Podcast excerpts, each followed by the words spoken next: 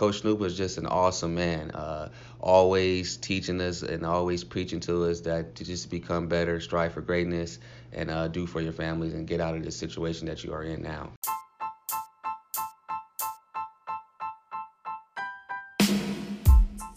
Words of Joey Davis, accomplished wrestler, a product of Compton, California.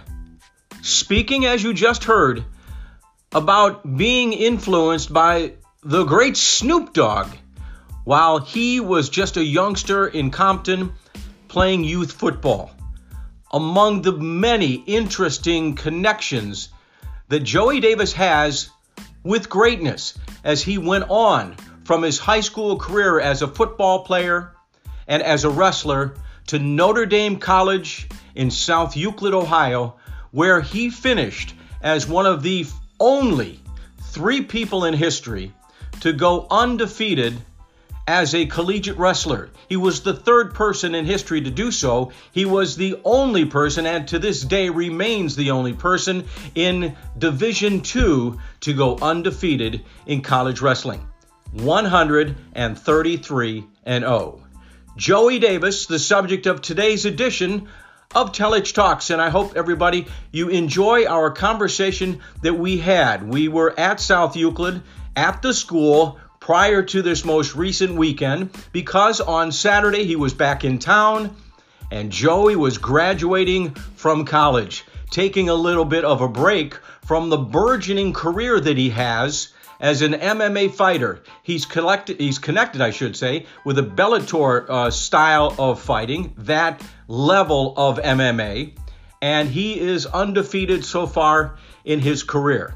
Quite an engaging young man, determined with greatness in his DNA, and he wants to accomplish things not just in the field of sports, but he wants to influence people around the world. Hence, the book that he wrote, From Compton to Cleveland, that is out. He signed a copy for me, and we had a nice discussion about that as well as he unpacked his life, getting out of Compton, California, getting to college in Ohio, becoming very successful in his sport, and then moving on to greater things in his life. So, everybody, I hope you enjoy this edition of Telich Talks as we talk to Joey Davis, 133 and 0.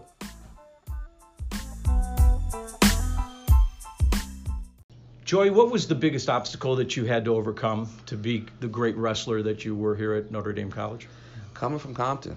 Yeah. Just getting here in Cleveland and um, making sure I was doing everything I was supposed to be doing. Uh, getting my car out here, shoveling the snow when I had to. Just those little things that I had to change. But those are probably the biggest obstacles. What was it like growing up in Compton? Take me back, pace me back here. What your family life was like, and then how uh, you got the opportunities to do what you did. Uh, just surviving, um, doing as a family wherever, wherever we had to do to survive. Uh, missed meals, uh, evictions here and there, place to place, but uh, we made it happen. Uh, my dad uh, always said we, we were gonna be okay. We just need to fight and and keep our spirit strong and that was something my dad preached to us and preached to us and preached to us, and um, and, uh, and we got through. Were you aware of how difficult the surroundings were, or was he such a good guy to kind of layer it away from you? Uh, I was aware. Mm-hmm. I was very, I was very mature as a kid. Um, and um, but like I said, John, it made me who I am today. I kind of knew that young, and I, I just wanted the best for my family. So I was going to do whatever I had to do to get out of the, that situation. Just by, Dad, what do I got to do? Just tell me and that was my my philosophy as a kid all the time. And how did you get into wrestling? Uh, my dad and I had an older brother who wrestled, and my coach, who is now today, Antonio McKee. Uh, he had a. I was always going to his house to go on his mat because my dad was kind of college friends, but my dad's five years older than him, but they still had a, little reminiscences and stuff. But that's how we all blended together, and that's how I became a wrestler just by wrestling in my dad's friend's house. So you jumped on the mat the first time. What was the feeling like? Did you sense that this is going to be something I could be pretty good at? Actually, John, I went to a tournament my first try. I just you went did. How old were you? I was about five years old. Really? Went to a tournament called the Halloween Open. I'll never forget. Ended up losing to a kid named Chad Thornock, who we grew up to be friends, 11 to 12. And uh, after that, I said, Dad, I wanna. I was crying after the match. End up getting the Reese's. End up becoming my favorite candy. and uh, and I said, Dad, I want to go to practice and start trying. I was about five, and that's when I ended up going to my dad's friend's house, which is Antonio, my coach now, and uh, practicing and get a little bit better with the wrestling. And as you continued along the wrestling path there in Compton, um, were you uh, dealing with some issues like you know life on the streets where people were coming at you in difficult ways or anything? Oh, of course, John. Um, my house been shot up. Uh, um, I've dealt with multiple gang violence situations uh, with family issues. You know, people living in our house that was going through things that you know that I would see. Um, but those molded me to the person I am today, made me tough, made me realize, oh, this is not the life for me. I want to have a better life for my family, my sisters, and um, and we got through that. So you continued along the wrestling path. You were winning a lot of matches. You get to high school. You're playing football as well. Mm-hmm. What was that like for you? Well, I wanted to be a NFL player. That was always my dream, um, especially playing for Snoop Dogg and stuff like that. So I wanted to get into the being, Snoop thing. being being around that All Star team and that camaraderie, I was just like, man, Dad, I don't know about the wrestling thing. So I was all, always teeter totting with the double sports. But my dad was always frustrated because he was like, no, I want you to be a wrestler. That's my sport. But I wanted to be a football player. So it was a father and dad little rivalry thing going on until I, I became a senior and, and that's when it got real tough to make the decision. Well, you did have some big time celebrities that kind of crossed paths with you. You mentioned uh, Snoop Dogg, so he was like your youth coach at mm-hmm. one point. How old were you, and what what was that experience like with him? I started with Coach Snoop when I was nine. I actually got a chance to play against him, and had that had that little mojo going on. We had our little rivalry going on, and uh, and then after I played against him for about two years, I was like, oh, okay he invited me to his All Star team.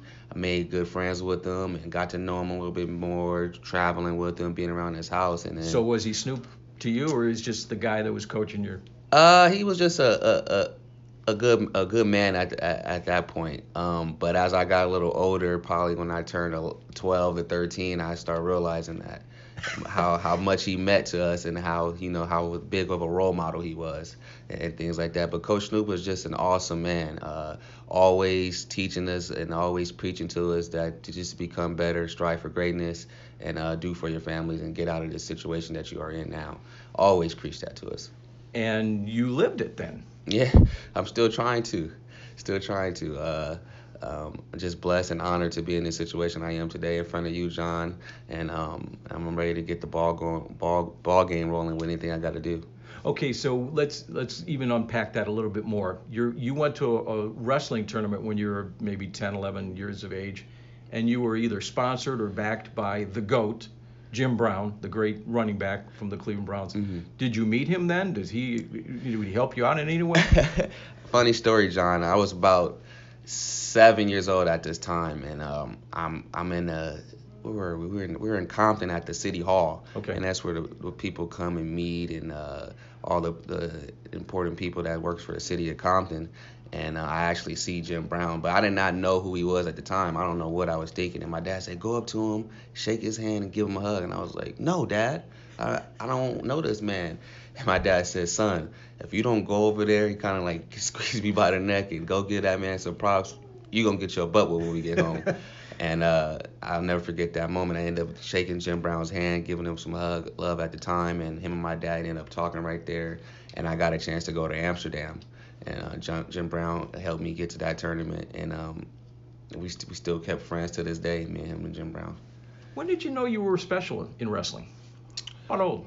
Um, I, I would say I, I knew I was pretty decent when I turned 17. Okay. I, I flipped that switch. Um, I was a junior in high school and I was like, well, my sophomore year I took second, not to go back too much, and I said, um, I want to turn this around and come back and win it.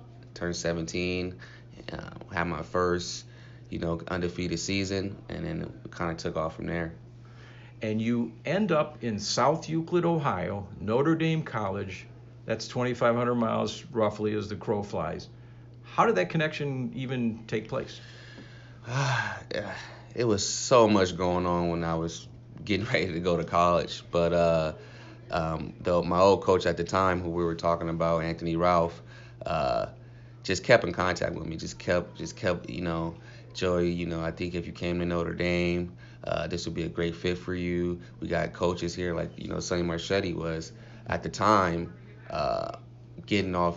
He was coaching high school at the time, but the remarkable thing about Coach Sonny, that what I was hearing about him, how he got to wrestle with Cael Sanderson, and um, and he was a four-time national Yes. champion. And then he got to got an opportunity before he wrestled with Cael to coach Marcus LeVesseur, and he was the other four-time national champion. So I was just hearing so much things about Sonny Marchetti, and um, I was just like, wow, this is some two coaches that I want to be around. Um, and at the time we had Jake Pitaxel, uh, Keith, got some other Purdue coaches, and it was just so much I was hearing coming from Compton that I wasn't used to, and um, I was like, okay, coach, you know, this might be a fit. Let me talk to my dad and stuff like that.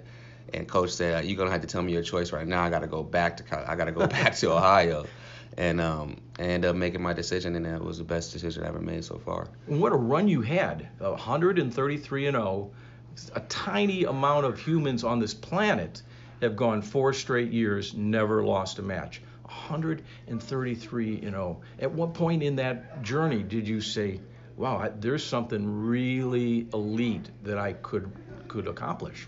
Um, well, to be honest, John, it was after my sophomore season. Okay, Um, so you're halfway through. I'm halfway through, um, and the Notre Dame team is like, you know, they were just so honored to have me on the team, and it was just making me feel good. Just saying, man, Joy, you know, you can do something real big if you win it two more times. Wow.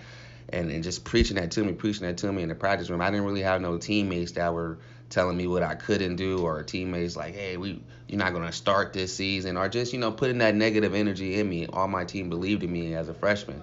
I just kind of had that coming in. Um, and, and having a coach like Sonny Marchetti, just a, a scientist and a philosophy on just telling you the right things at the specific right moments. Uh, and, and I'm glad he's honestly the head coach now to this day because uh, if it wasn't for him just being by my side in, in, in certain corners, knowing how to deal with my nerves. You know, a lot of times I didn't show my nerves or I didn't show too much emotion, but it was it took a it took Coach Sonny to come get me out of my element to let him know Okay. just to see if I was fine, and I was just so thankful for that. And um, and, and, and you know when I when I when I said I was gonna do it, I was a sophomore and I was just like. I want to do something I never thought I can do. I want to be something I never thought I can do. I want to I want to try something new, and I just dug deep, dug deep, and um, I found out within myself. You're most. Are you most at peace when you're training or on the mat? Or Oh, just I- you against someone else? Absolutely. I, I, the tournaments are just my happiest moments when I get to just say, okay, I, I put so much work in, I put so much time into what I practice. I'm just ready to just let it all out, and not in a frustrating way, not Sure. in a, a, a angry way. I'm just let it ready to just to feel good, feel fresh. Like, okay, the work is done. It's time to time to show off. Um, those are the times I feel most best. But in, in the most time I feel most comfortable is just on my own, practicing, hanging out with my, you know, some of my teammates, and um, we're just vibing, talking about what we want to do as a career, talking about how we're going to set up for our career, talking about what we're going to do when we're all done with, you know, with all our sports. So those are the best moments to me.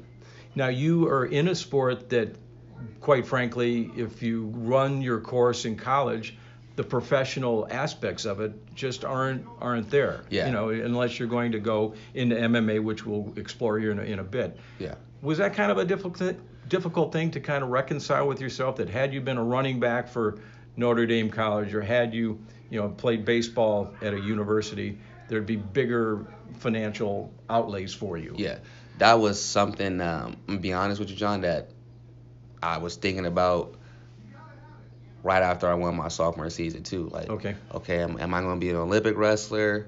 Uh, am I just gonna go my school route? Uh, MMA was never part of uh, a long-lasting thing for me. Sure. I always wanted to try it and see how well I would do because uh, I've been in the sport for so long. My, my coach at the time, which is my uncle, had his gym for 15 years, so I was always training with those professional guys and stuff like that. But um, when I made the switch, when I, is when I right after I won my fourth national title, I had an opportunity, just you know, a contract that I really couldn't pass up.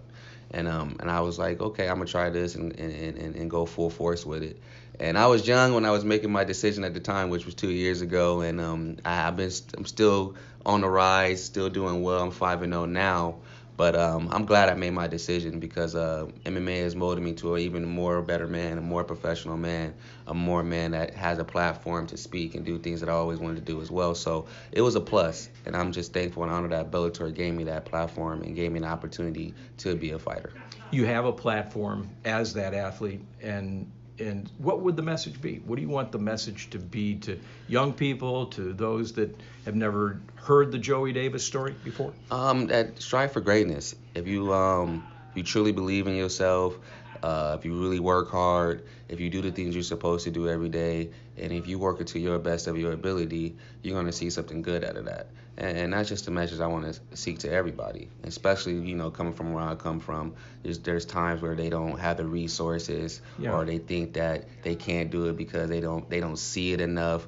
But um, and that, and that was the whole point of the book now, and, and me being in Bellator, just for kids to see it and seek it out. And um, if I get on the, the, stage and I let people see me, uh, there should be no excuses mm-hmm. for for anybody because um, I put the work in, I, bust my balls uh, in, in, all aspects of the game. So that, that's my message: seek greatness. You are undefeated, and you're a good-looking young man.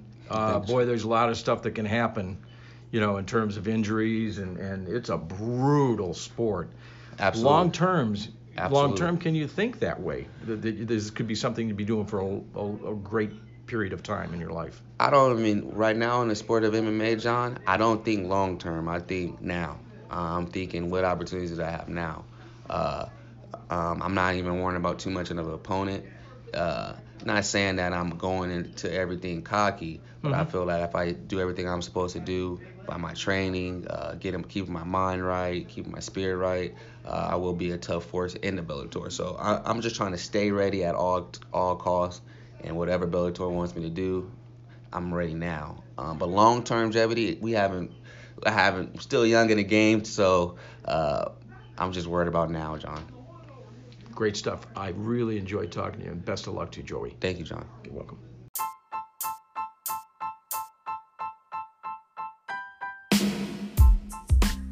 By the way, Joey's degree that he earned from Notre Dame College is in communications, and he would love to be in the field, perhaps in sports broadcasting or entertainment, but he wants to make an impact and lead young people the right way down the path of life. And I think he has a great start as far as being influenced by people that are great in their own way.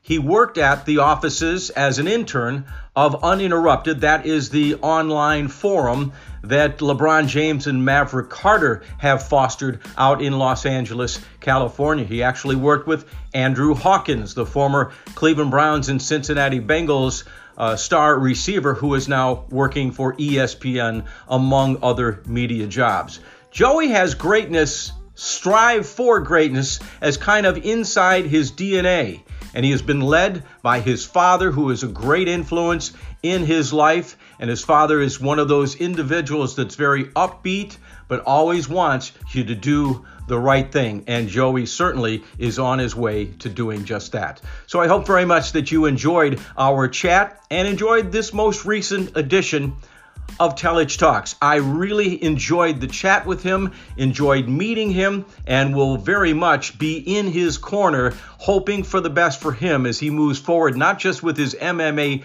career, but what he does outside of sports. I think he is destined for great, great things.